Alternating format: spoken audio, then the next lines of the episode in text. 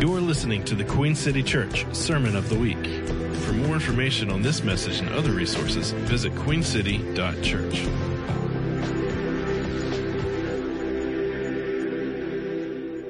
Man, I have some really good news for you. I only have four pages of notes today, so I'm, this is going to be like the shortest sermon of your entire life. Can I get an amen? Just kidding. It's not going to be that short, but hopefully it'll be good. Man, I was so thankful for the worship team this morning. I, I, I've just been um, kind of overwhelmed with the grace of God this week. And so I called Casey and Julie uh, this week and asked them if they could add Amazing Grace to the set because the, the second verse has just been washing over me this week, really speaking to me. It was grace that taught my heart to fear and grace my fears relieved. I've just, I don't know about you. I've been in a season where I've needed grace. It seems like more than I normally have. And, um, also because I've got six kids and some of my children don't know what a hymn is. So, uh, uh, one of my kids was asked by a, another friend of theirs what their favorite hymn was, and my kid said, "A what?"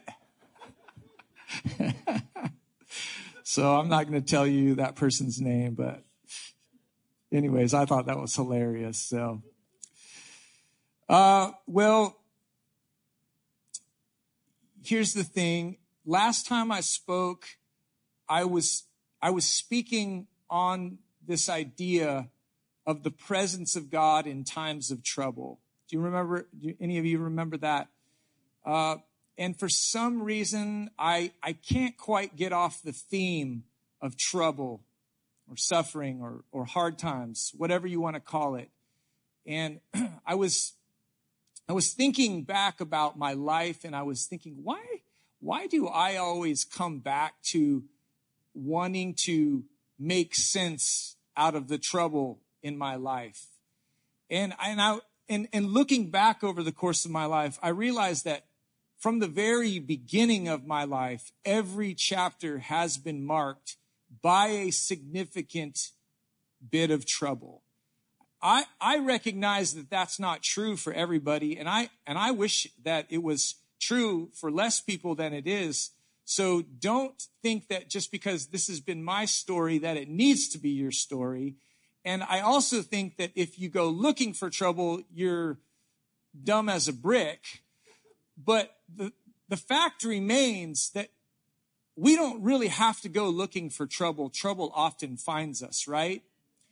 And, and what, what seems to happen in our lives is that when it happens on occasion, it disconcerts us. It confuses us. We, we find that in the grief, whatever degree of grief that we're bearing due to our trouble, oftentimes we don't know what to do with it. It often doesn't make sense. You know, some suffering is earned, but a whole lot of suffering isn't.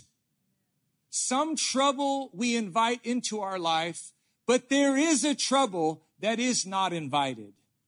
And I want to take a look at trouble in conjunction with the grace of God. All right. Uh, I have people in my life who are close to me who on occasion tell me that I come across a bit too intense. And I, I am going to work on not being as intense in my life. I'm going to try to be more gentle I'm going to be try to be kinder. I'm going to try to shift it into a different gear. But it may be that I just am who I am and that's the way God made me. And you know, the, the fact is, is that God made you to be a certain way because that way is actually a gift to the world. So, so what the real uh, challenge for us is, is when who you are is bumping against who I am, or who I am is bumping up against you are, and then we have to work on a shared understanding, don't we? So I find that relationships take a lot of grace, don't they? Who needs more grace in their life? I do. I mean, grace is like, it's always accessible. We always have access to it, but for some reason we forget about that. So we're going to take a look about at trouble and grace today, okay?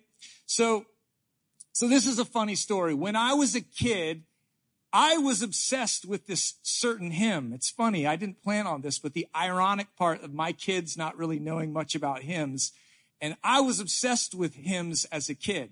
So I, I know I've told this story before, but when I was a freshman in high school, I got butcher paper that was about four feet wide and I cut out about 30 feet of it and I pasted it against the three walls of my bedroom. And then, and I took a black marker and I wrote in big fat block letters the words to every verse of the hymn, It is Well With My Soul. That is so weird. Like no kid should ever do that. But for some reason, I was aware of the world that I lived in I had trouble early on in my life. Somewhere along the line, I heard the gospel story. I came into the grace of God and my trouble didn't make sense, but it began to have meaning. All right. There's a lot of trouble. There's a lot of suffering in the world that we can't quite know the answer to, but through the lens of the gospel of Jesus Christ, trouble can be redeemed.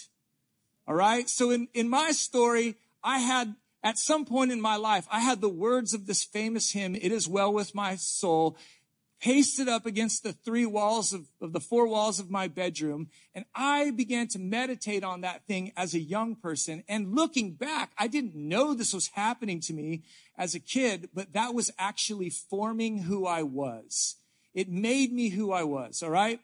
So so this is a really interesting about the apostle Paul. You know, just to catch everybody up, I know you know who he is, but the apostle Paul wrote a large percentage of the New Testament and his story and his epistles to the early church speak volumes to us about the way the Christian life may look. It may not look exactly like that, but it can look like the apostle Paul. So there's this really interesting passage in uh, 2 Corinthians chapter 11, all right? And there's a lot going on in this book. If you read 2 Corinthians, and you should, there are two main themes going on in this book. Trouble and comfort. Comfort and trouble. He starts with comfort, but then he heads directly into a whole lot of trouble. There's a little bit of teaching in the middle of it as to how Christians should act, but there is more personal testimony of the trials and difficulties that the apostle Paul faced. And I don't think that's by accident.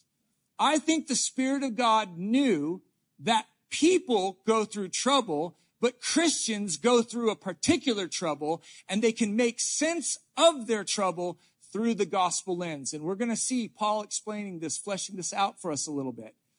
But in, in, uh, 2 Corinthians chapter 11, starting at verse 23, he says this. This is a very interesting list that he gives. Are they servants of Christ? I must be out of my mind to talk like this.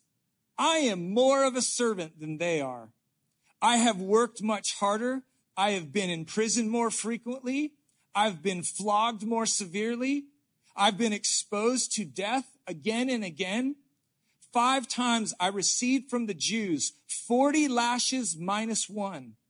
Three times I was beaten with rods. Once I was pelted with stones. Three times I was shipwrecked. I spent a night and a day in the open sea, and I have been constantly on the move. I have been in danger from rivers. I've been in danger from bandits. I've been in danger from fellow Jews. I've been in danger from Gentiles. I've been in danger in the city. I've been in danger in the country. I've been in danger at sea. I've been in danger from false believers. I have labored and I have toiled and I have often gone without sleep. I have known hunger and thirst and I have often gone without food. I have been cold. I have been naked. Besides everything else, I face daily pressure from my concern of all the churches. Who is weak and I do not feel weak? Who is led into sin and I do not inwardly burn?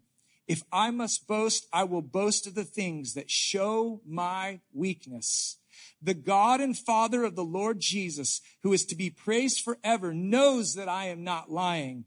In Damascus, the governor under King Aretas had the king of the Damascenes guarded in order, the city of the Damascenes guarded in order to arrest me. But I was lowered in a basket from a window in the wall and slipped through his hands. Okay. This is the apostle Paul. Outside of Peter, he is the most likely head of the church of Jesus Christ at this point. He is giving a laundry list of terrible things that have happened to him in his ministry life, in his life as a Christian. Okay. We read this and we're amazed at the cost that this man paid. But when he is giving this laundry list, he is basically exposing his dirty laundry. In that culture, if all of that kind of stuff was going on for you, what would be assumed about you is that the gods must be angry with you. And I don't know about you, but sometimes when I'm going through things that are near to what Paul went through, although I've never been through anything this extreme, when I go through some trouble, sometimes I wonder, is God against me? When I'm going through things, sometimes I start to wonder, maybe I am out of favor with God. Maybe I'm out of step with God. Maybe I'm out of the will of God. But Paul, with his list of troubles, finds himself locates himself directly in the pleasure, the will, and the heart of God. He's suffering greatly and he's not put out with God and he knows that God is not put out with him. That's a little bit different than the way I have often looked at it. I don't know about you. Are you, are you with me on that? Sometimes we go through things and we think that God is put out with us. Paul didn't measure it that way. Sometimes this is what we feel. If someone was going through this many tr- troubles, the assumption would be that the gods must be angry with that person. In some cultures, if anyone was going through that much trouble, that was the thing that disqualified you. That much trouble disqualified you from doing anything well or doing anything for God. But in the kingdom of God, that is the very thing that qualifies you. So sometimes what we feel is we feel beyond discouraged be, because of the amount of setbacks and trials that we face. Paul had suffered so much by this point in his life that it was safe to say that Paul had been formed by his troubles. He hadn't just been informed by his troubles. He was formed by his troubles. Paul's troubles made him who he was. And his writing in this epistle shows that. I think that's the thing that scares us sometimes because we see ourselves becoming different than we once were. Do you remember when you were a teenager? Do you remember when you were in your twenties? Maybe, maybe you're a little older now. Maybe you're in your thirties or your forties or your fifties or, you know, maybe you're in your sixties and beyond. The truth is that it's almost impossible to be the same person that you were in your early years. And part of the reason it's impossible is that if you go through enough time and space, you will develop some mileage. Right? It's not the years, it's the mileage, baby. Right? You will have gone through enough things, enough troubles to actually form what you look like who you are. And that's not necessarily always a good thing, but, but I get this sense from this epistle that it can't be helped in some ways. So Paul had been marked by his troubles and he had become known for the amount of troubles that he endured. Not only had he become known, he was broadcasting it. He knew this letter would be read by more than just the Corinthian church. By that time, the Corinthian church had expanded beyond Corinth. He knew when he was being vulnerable in that letter with this list of shameful things that had happened to him, he knew that those things would be known. Have you ever been around a person who's always in trouble? Man, I don't want to be around people like that. Like whenever I, whenever I'm around a person who's always in trouble, I'm always like, yeah, they say that you become like the five people that are closest to you. I want that person out of my circle of five right now.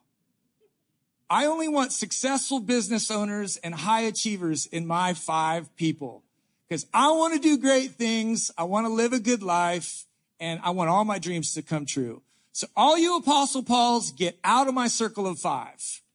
You are not allowed to this party. But Paul was at the very center of what God was doing. Sometimes you can misjudge what God is doing in somebody else's life by the amount of trouble that they're in. You can misjudge what God is doing in your own life by the amount of trouble that you're in. Maybe you've had a bad year. Maybe you've had a bad five years. Maybe you've had a bad 10 years and you've said, God is through with me. And you might be in the very center of what God is doing in and through you. But your time frame and his time frame work at different speeds. Are you with me so far?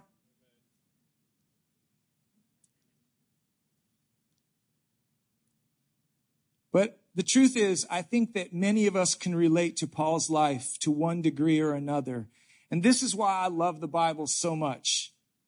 The weak, the weak are the main heroes of the Bible story. Time and time again, weakness is highlighted from the Gospels all the way through the epistles. We see weakness as the main functioning paradigm of people who are excelling and exceeding in the kingdom of God.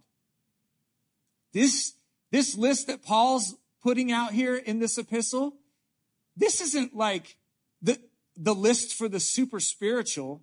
This is kind of like a description of a whole lot of people that lived on planet earth after Paul lived. There are still Christians. There are still believers in the world right now who don't have things like air conditioning and freedom of religion and freedom of speech, who don't have the freedom to gather, who are doing the church, who are doing church under a whole lot of difficulty. So, so Paul's epistle, his listing of these issues are actually strength to the greater body of Christ, to the global community of Christ. This telling the story is actually grace to us.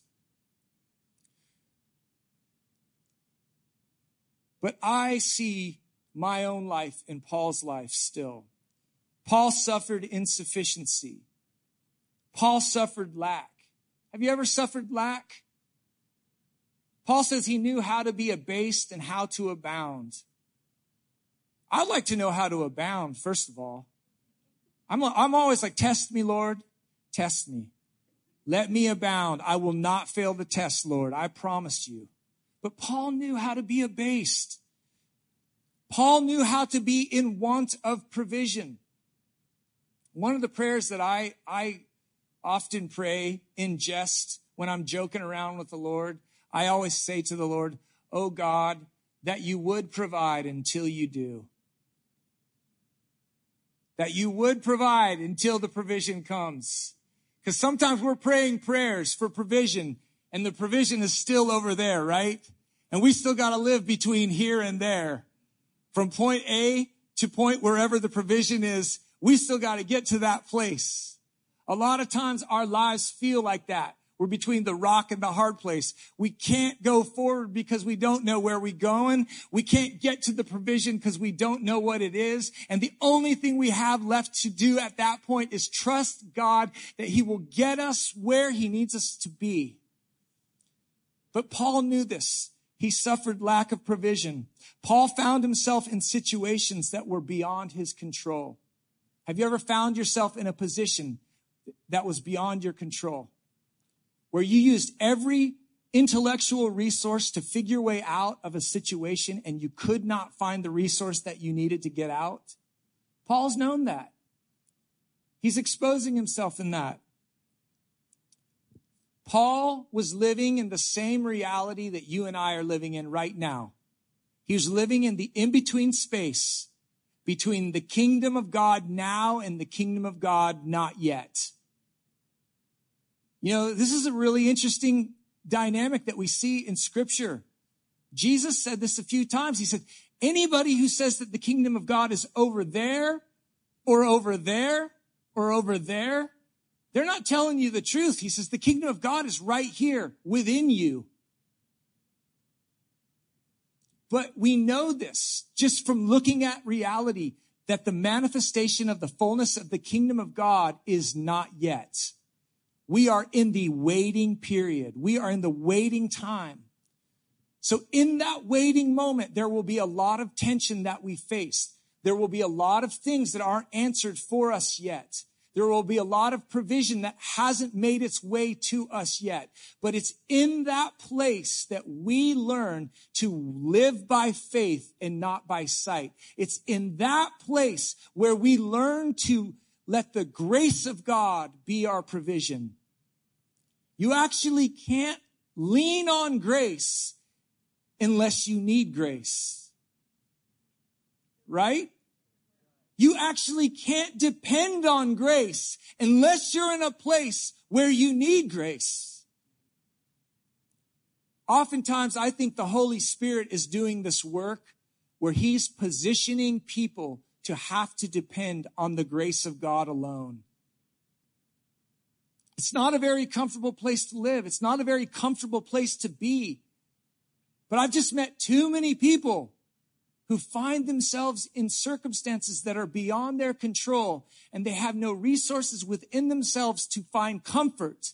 And so they in turn have to lean into Jesus and receive his grace.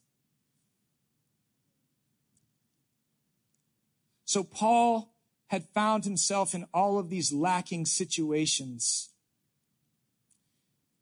But the, the truth is that takes a toll. If you go through one hard experience after another, that really does take a toll on us, doesn't it? In a lot of ways, it can create heart sickness. If, if you go, I don't mean to over spiritualize difficulties if you've gone through difficulties in your life, you can't just like sprinkle heavenly fairy dust on top of those things and act like they don't actually take a toll in your life. Difficulties actually take a toll on who you are.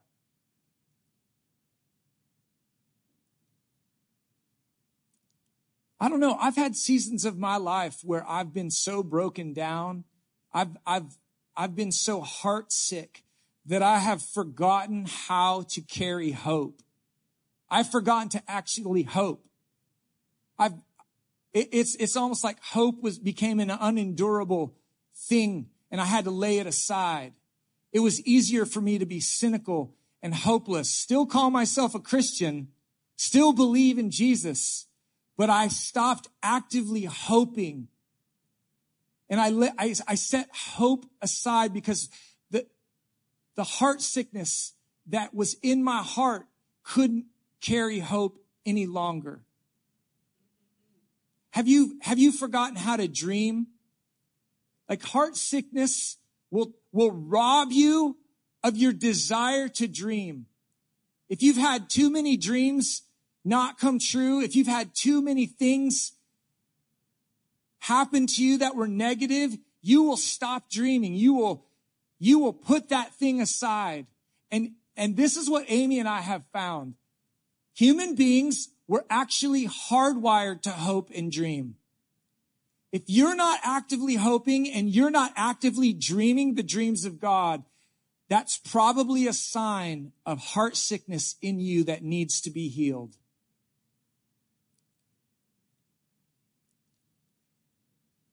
This is a big one. This next one. Have you forgotten what joy feels like?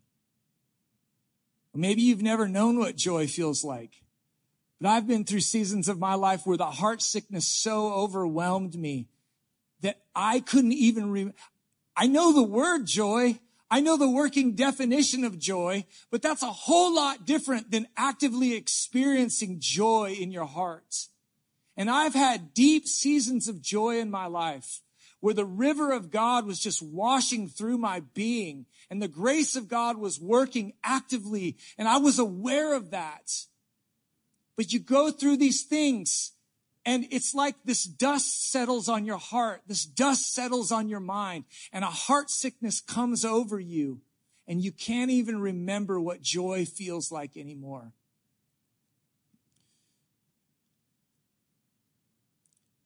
Do you feel like the person you are now is beyond believing God for anything new and good?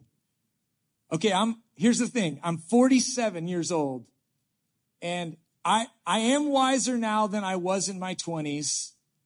But I have to say this. In my 20s, I was way better at believing God for things. In my 20s, I was way more active in my hope, in my faith, in, in stepping into the joy of God. And I was thinking about it this week and I realized this. The reason why I was way more able to dream with God was because I had so much less to lose. When you're young and dumb, you don't have any money. You don't have any wisdom. All you have is trying things out. There's almost nothing resting on you. You're just, you're just sitting around thinking, man, what can I do with my life? How can I serve God? How can I dream with God? What plans can I make for myself? What things can I achieve? And those dreams become so powerful in our lives, don't they? They're good. Those things came from the Father. I believe this is that God has put these desires in your heart for a reason. There are actually things inside of you that the world desperately needs. So then the question becomes, well, God, if you gave me all these things, why is it so hard for these things to come to pass? Have you ever, have you ever thought about that? Like, but what I've realized is that the good things of God, the sweet things of God, the things that God is trying to get out into the world actually come by some kind of failure and crushing of the vessel carrying those dreams. And there's this incredible glory that goes to God the Father when once those dreams are deposited into us and we can't make those things come to pass in our own volition, and we become people who surrender their lives to Jesus over and over and choose him over and over, those things actually do come to pass. They may not come to pass in a way that we exactly imagined. They may not come to pass in a way that we exactly, you know, saw in our mind at some point. But this is the thing I found out about Jesus is that he is faithful to complete the work that he started in us. God really can do it, y'all. He really can take you through those seasons of heartache, those seasons of difficulty, and he can take you to the place where those dreams are actually fulfilled. And we see this in the life of Paul. So maybe we've gotten to that place where we've forgotten how to believe in Jesus, but but here is the really good news about this. If that's how you feel, maybe, maybe you don't feel this. And maybe you have no idea what I'm talking about this morning, and that's fine. But maybe this morning, that is you. The truth is, you are in the perfect place. Okay? If you feel confused, put out with God, disconcerted, don't know where you're going, don't know what to do, lack of resource, lack of everything, you are actually in the perfect place for God to do a work in your life, for God to do something in your life. So in Second Corinthians chapter 12, Paul reveals one of the greatest realities ever known to humankind. And I think you know this verse, but we're going to talk about it anyways. This is to me, I, if I had a life verse, I think it would be this. All right. But this is a principle. It's a dynamic. I don't know what you want to call it, but this is where heaven and earth meet.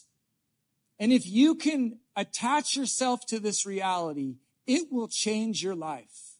Okay? So I read to you that list of great difficulty that Paul went through. But after that list, Paul takes a turn. He is telling people this list because he wants to know, he wants his people to know who he is. He says, I've suffered these 24 ways. I have lost big time in a couple dozen ways. I wouldn't wish this on my worst enemies. But then he does a really interesting thing. He starts talking about spiritual experiences that he's had. He starts to explain that he has had visions and revelations that are so great that if those visions and revelations were all that he had, something would happen to him. He would begin to boast in his revelations. He would begin to boast in his spiritual experiences. He would begin to think that spiritual experiences were the main thing. So let me say this. Every Christian believer should at some point in their life have some spiritual experiences with Jesus, with the Holy Spirit, with God the Father. Spiritual experiences are good, they are valuable, and they are important, but they are actually not the main thing that God is doing. In fact, what we're going to see in this passage is that God restrains Paul because of his spiritual experiences. And you know this passage. It's an all-time great. But Paul says that he has had dreams, visions, revelations. In chapter 12, verse 7, he says this, to keep me from becoming conceited because of the surpassing great revelations, there was given me a thorn in my flesh, a messenger of Satan to torment me. Wow. Of all the things that God could give you, right? Like, come on now. Like, if you want to get put out with Jesus over something, I think that right there is the thing to get put out with him over. I mean, he, he didn't even ask for the revelations. We don't know if he asked for these spiritual experiences. God just took him into those things. And then we see God sends Paul, this messenger of Satan, metaphorically called it a thorn in his flesh. And Paul prays three times. And three times, well, he didn't not get an answer. He got an answer. He just didn't get the answer he was asking for. Three times he said, God, take this thing away. Take this thing away. God, take away this messenger of Satan. And here is the greatest thing, one of the greatest revelations that humankind has ever gotten God says this to Paul, and he's saying it to you and I. My grace is sufficient for thee. My grace is enough for you. My grace is actually everything that you've been hoping for, everything that you've been looking for, everything that you need right here and now. I'm not changing the fact that you suffered all this stuff. I'm not taking away this thorn in the flesh because when that thorn in your flesh comes up against my grace, that thorn is absolutely no match. Where's the greater glory? For God to take that thorn away or for that thorn to bump up against the grace of God?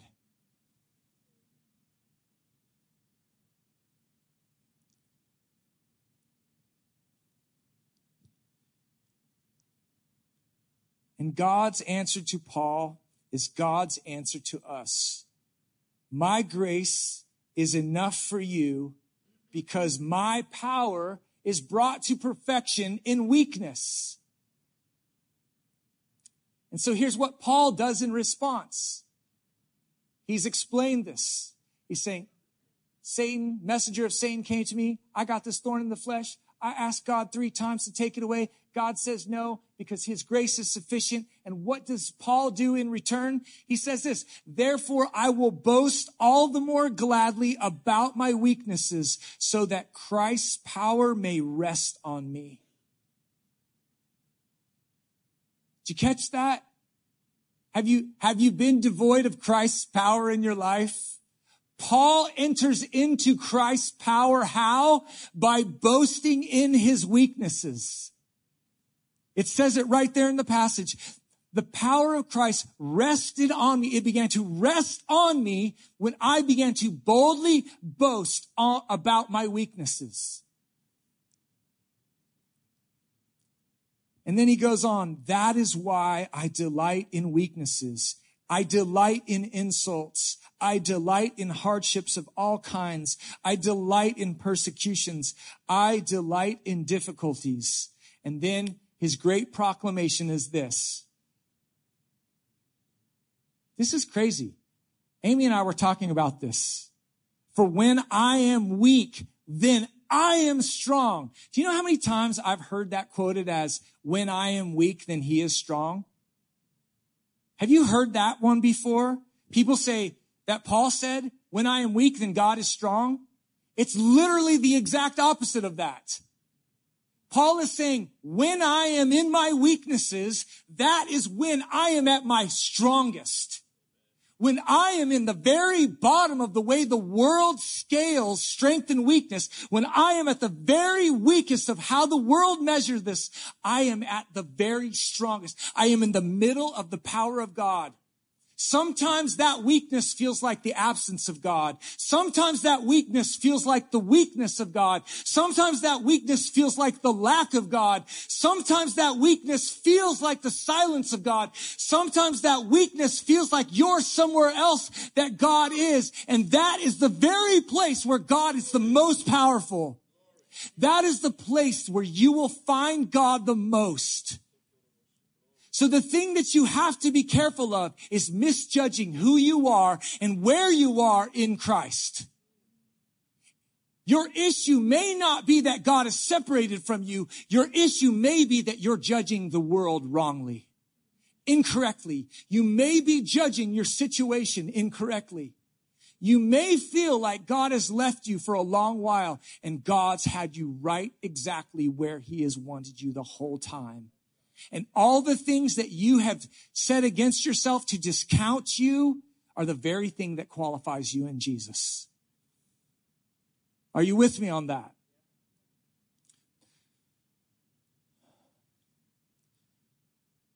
So we gladly boast about our weaknesses and Christ's power rests on us. And this is why we delight in difficulties because our troubles are no match for God's grace. All right. So I'm wrapping this up. I told you guys this was going to be short, or maybe it's not short. Maybe I've been preaching for an hour and a half and I don't even know it. So are we good? You all still good for a couple more minutes? Raise your hand if you're still good. Courtney Clark is not good. Okay, there you are. All right. She's good. Okay. So here's the thing, y'all. I know I already said this, but the apostle Paul was an intense guy. But I think the reason why he was so intense is because he actually lived a very intense life. There was a lot of intensity in the guy's life, right? And we're not, we're not all supposed to be the apostle Paul. We are not all supposed to go live like he lived. I just want to say that if you are a person who is, um, you know, you get up every day and you go to work, you go to school, you're taking care of your kids, your life isn't necessarily going to match line for line with what Paul was doing. And that is perfectly okay. But these applications can still be made. There's a, there's enough shared humanity in following Christ with us and what Paul was doing that we can apply all of these things to our lives. All right. And so why this is, that's important is because I want to, I want to close this out. I want to wrap this back around to the beginning of the epistle. Uh, in, in, in uh, the opening chapter of Second Corinthians, Paul is letting folks know that his life has been very difficult. It, it, it's like he did that in chapter 11, but he starts the book out with this. This is crazy. If you, if you've ever had thoughts like this that I'm about to read, it's just beautiful to know that you're in good company. But there, there's this passage where Paul says, we don't want you to be uninformed, brothers and sisters, about the hardships we suffered in the province of Asia. We were under great pressure. And, and listen to this. This next line is so important. We were under great pressure far beyond our ability to endure. Paul regularly found himself in situations that were beyond him, beyond his ability to endure. I know we can relate to that. And he says this, he gets even more intense. He gets more extreme. He says, so that we despaired even of life. He didn't even want to be alive anymore. Indeed, in our hearts, we felt the sentence of death. But this happened that we might not rely on ourselves, but on God who raises the dead. These things happen to us, y'all. So God, if there's a lesson that God is trying to teach us, bring us to, a revelation that he wants us to know, it's that we actually can't depend on the lives that we're living. He's actually leading us to a place where we have to depend on him. Amen. And it's, it's this testimony that Paul's giving right here that is so powerful and so compelling. And this is the wonderful thing about being in Christ. If we're, if you're a believer in Jesus, you're in Christ this morning. That all of the suffering, all of the trouble is actually turned up on its head. The trouble that we live through actually becomes grace that we can comfort another person with. Your, your story of trouble is actually the future comfort of somebody else. The breaking that you experience, the crushing that you experience actually becomes the future strength of somebody else. What you're enduring now is going to turn into grace in somebody else's life. Come on now. In Christ, trouble is transformed into grace. In Christ, trouble is always transformed into grace. I mean, this is so cool. This is, I, know you guys have heard me say this before, but Second Corinthians chapter 1 verse 3 Praise be to the God and Father of our Lord Jesus Christ the Father of compassion and the God of all comfort who comforts us in all our troubles so that we can comfort those in trouble with the comfort we ourselves have received from God. For just as the sufferings of Christ flow over into our lives, so also through Christ our comfort overflows. If we are distressed, it is for your comfort and salvation. If we are comforted, it is for your comfort, which produces in you patient endurance of the same sufferings we suffer. And our hope for you is firm because we know that just as you share in our sufferings, so also you share in our comfort. That's why Paul is spelling out everything so explicitly. He wants these folks to know what he has gone through so that they can receive the, the comfort of his testimony, of his trial, and of the grace that he's received.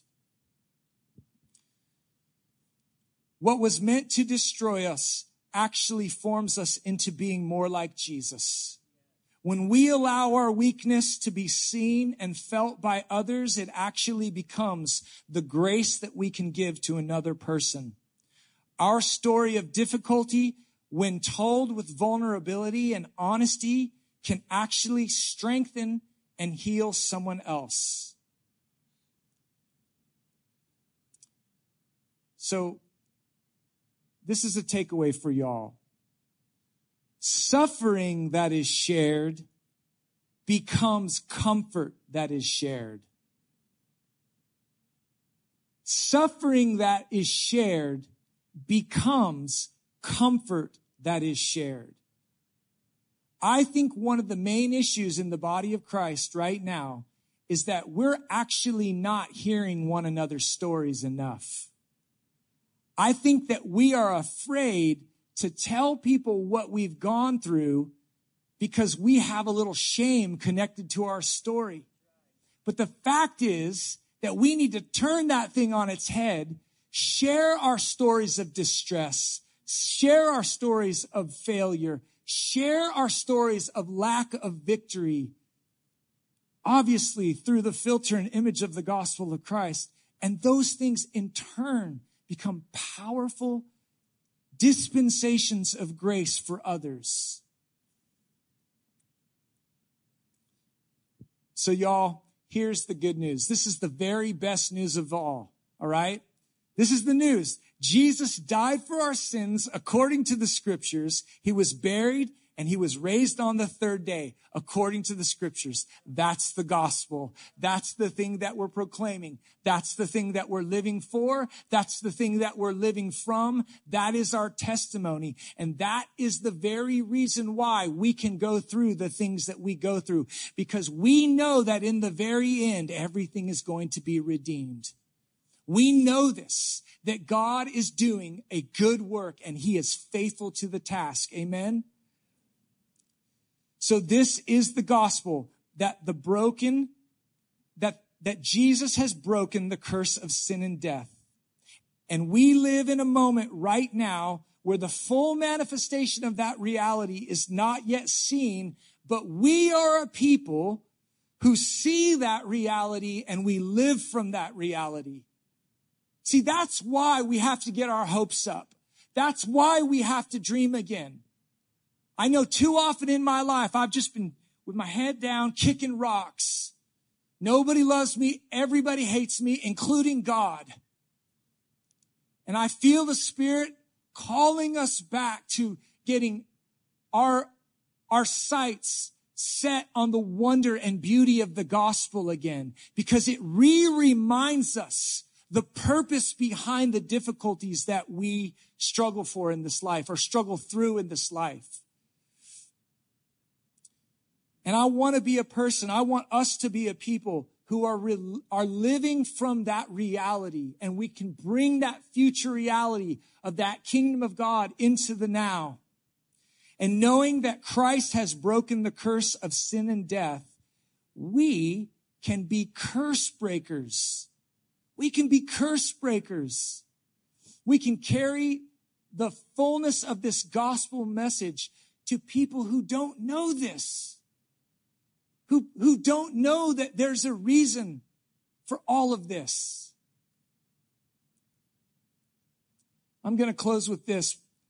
I, I recently was thinking about that passage at the end of the book of Malachi where I think it's the last or second to last scripture in the book of Malachi where the prophet is, he, he just says the simple thing. He says that um, the, fa- the hearts of the fathers need to turn to the hearts of the children, and the hearts of the children need to be turned to the hearts of the fathers, lest I strike the earth with a curse. And I began thinking through that. I began thinking, my gosh, all of the brokenness that I'm witnessing in America right now, you can almost trace everything back to broken family relationships. You can trace almost everything back to children not doing right by their parents and by parents not doing right by their children in some way. And I began to ask the Lord, Lord, how, how can we break the power of those curses in our lives? And, and the Lord showed me this thing with between me and my own mom. And I just want to, I want to get vulnerable with you for just a second. Cause I feel this is so powerful. I was actually sharing this with the young adults a couple weeks ago. But, But my mom was a person who was, she was relatively mistreated from a very early age. There was a level of neglect that she experienced in her life that by the time I came along into this world, there were things that I needed that she couldn't give me. So in a sense, the curse that had been passed down to her naturally got passed down to me. And she wasn't a wicked person. She, she was stumbling through her own life and she had kids. But I was the receptor of, of this real difficult, some difficult stuff. And the Lord began to show me, because I began to ask the Lord, Lord, I don't feel the power of that neglect in my life anymore. I don't feel the power of that curse in my life anymore. Why, why is the power of that curse gone in my family line? And the Lord said, it's because you turned and carried the one who could not carry you.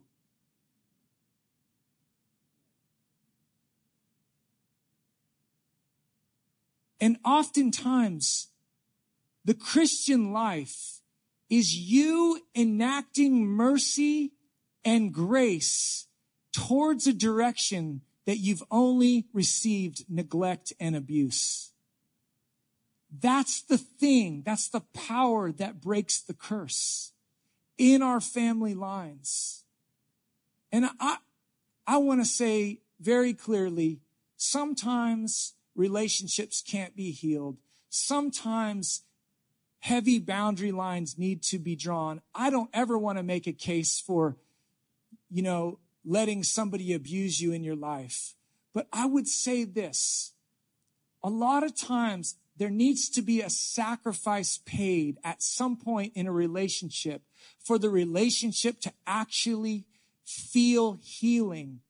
And I want to say to God and to the people in my life, Lord, let me be a person who is laying down the things that I want, the things that I need and turning to carry another person in their weaknesses so that they can feel the grace of God in their life. Are you with me on that? A lot of times you will be the dispenser of the grace of God in somebody else's life. And I, here's what I need.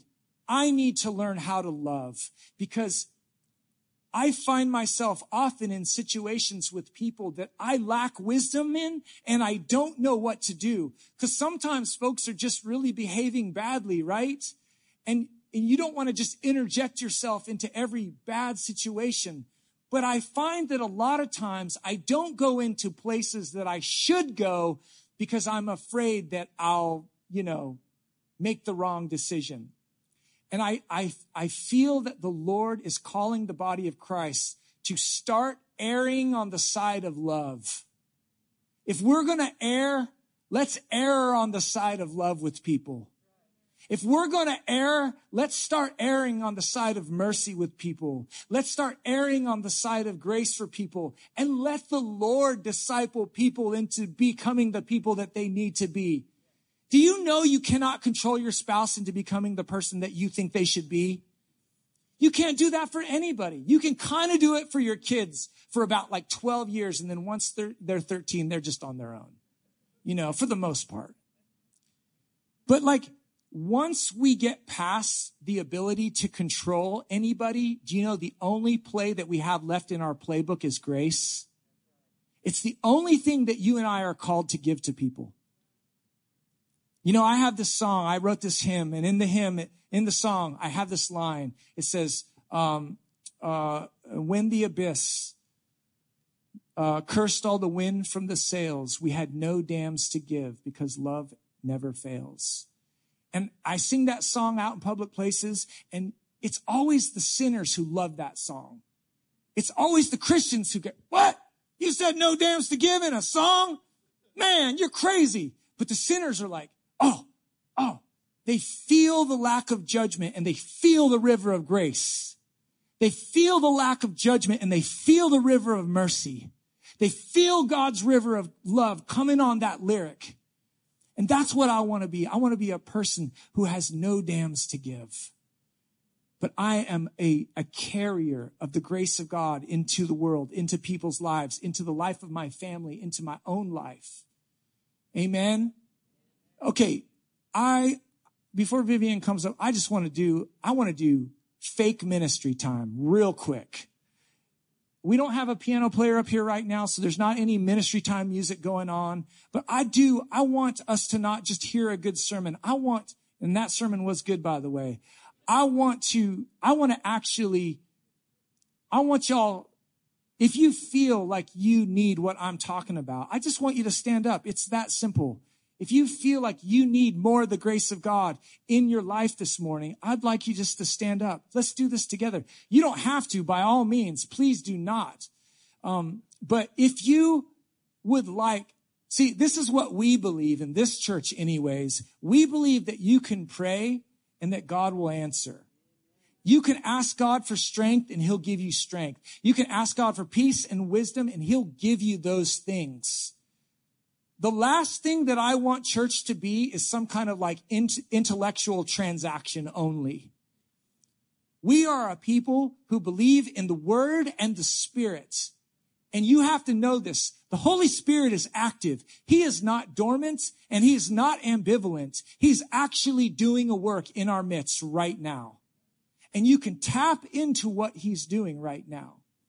And so what I like to do is simply just lift our hands and, and let me just pray over you right now. Let, let just the Holy Spirit just begin to wash over you right now, just as we're standing in this room. I know this might feel weird, whatever. It doesn't even matter. Who cares? Oh, Holy Spirit. First of all, we want to say we, we delight in our troubles, Lord. We, we want to say we delight and we boast in the weaknesses that we're carrying right now in our lives, Lord. We thank you that you don't disdain those things in our lives, Lord, but you actually make room for those things in our lives. We thank you that the things that we have said disqualified us actually brings us into what you're doing.